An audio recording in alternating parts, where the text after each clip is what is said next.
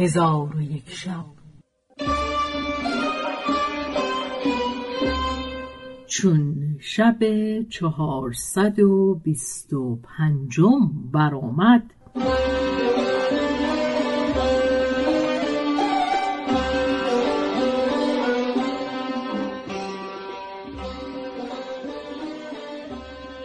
گفت ای ملک جوانبخت غلامک با من گفت تا به خاجه خود مشورت نکنم کلید خانه به تو نخواهم داد.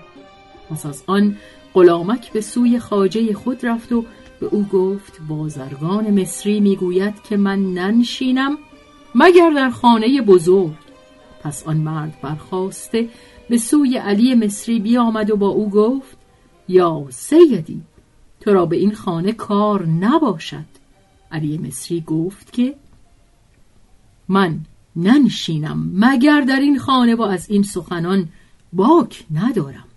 بازرگان بغدادی گفت چیزی بنویس تا در میان من و تو حجت باشد که اگر در این خانه تو را آفتی برسد من زامن نباشم. علی مصری گواهی از محکمه حاضر کرد و حجتی نوشت و به او سپرد و کلید از او گرفته به خانه در آمد و بازرگان بغدادی فرشی و غلامی از برای او بفرستاد. غلام مستبه را که در پشت در بود فرش گسترده خود بازگشت. پس از آن علی مصری برخواسته خانه را تفرج می کرد در یک سوی خانه چاهی بدید دلف در چاه انداخته آب بکشید و وضوع گرفته فریزه به جا آورد. نشسته بود که غلامک از خانه خاجه شم و شمدان و ماعده اشا از بحر او بیاورد و خود بازگشت. علی مصری برخواسته شم روشن کرده خوردنی بخورد و فریزه به جا آورده با خود گفت اگر فرش به قصر برده در آنجا بخوابم بهتر است. در حال برخواسته به قصرندر آمد. در آنجا مکانی دید بزرگ. سقف او زرندود و زمین و دیوارهای آن از گونه گونه رخام بود. پس فرش در آنجا بگسترد و آیاتی چند از قرآن مجید تلاوت کرد. ناگاه دید شخصی او را آواز می‌دهد و می‌گوید یا علی ابن الحسن آیا می‌خواهی که از برای تو زر بیافشانم؟ علی گفت زر کجا بود که از برای من بیافشانی؟ هنوز علی مصری را سخن تمام نشده بود که او زر ریختن آغاز کرد و چندان زر بریخت که آن مکان پر از زر شد.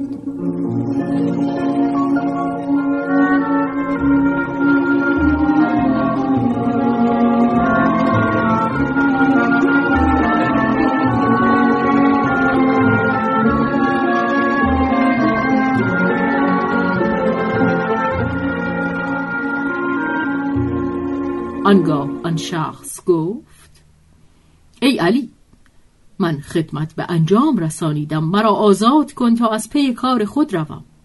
علی مصری گفت تو را به خدا سوگند می‌دهم سبب ریختن این زرها با من بگو. آن شخص گفت این زرها از قدیم به نام تو تلسم شده بود. هر کس که به این خانه داخل می‌شد من به سوی او می آمدم و به او می گفتم یا علی ابن الحسن زر می خواهی که از برای تو بریزم؟ او از سخن من می ترسید و فریادی می زد. آنگاه من فرود آمد و گردن او را می شکستم. اکنون که تو بدین مکان آمدی و من دانستم که خداوند زر تو هستی پس زرها فرو ریختم و تو را گنجی دیگر در بلاد یمن هست. اگر به دانجا سفر کنی و آن گنج را برداشته بدین مکان بازگردی از برای تو بهتر است و همی خواهم که مرا آزاد کنی تا از پی کار خود روم. علی مصری گفت به خدا سوگند تا آن گنج را که در بلاد یمن است از برای من نیاوری آزادت نخواهم کرد. آن شخص گفت اگر آن گنج را از برای تو بیاورم مرا آزاد خواهی کرد یا نه؟ علی مصری گفت آری. آن شخص علی مصری را سوگند بداد و با او پیمان بسته خواست که برود. علی مصری گفت مرا به تو حاجت دیگری است؟ آن شخص گفت چه حاجت داری؟ علی مصری گفت مرا در شهر مصر در فلان مکان زن و فرزندان هستند. باید ایشان را بی مشقت از برای من بیاوری. آن شخص گفت من ایشان را با خدم و حشم و تخت روان با آن گنجی که تو را در بلاد یمن هست به سوی تو می آورم پس آن شخص سه روز مهلت گرفته بره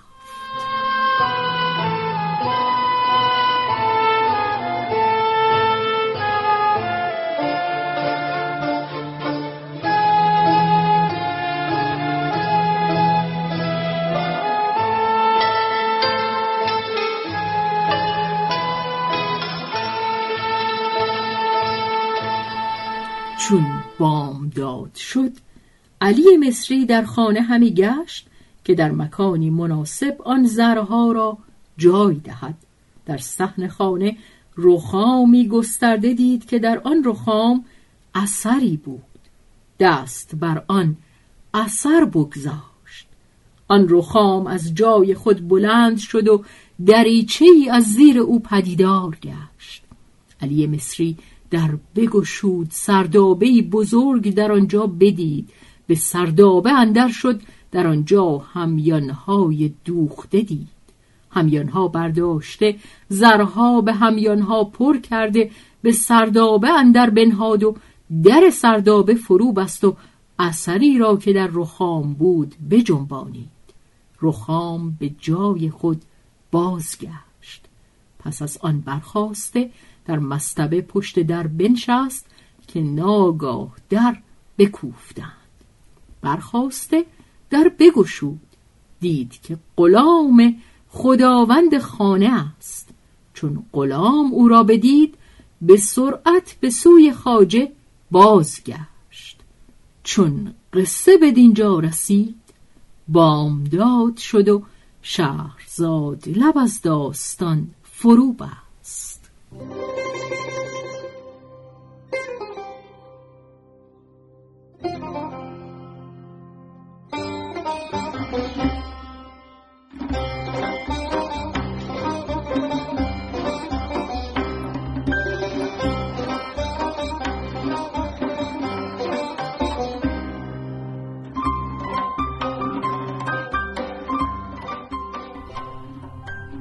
روایت شهرزاد فتوهی. تنظیم از مجتبا میرسمیعی.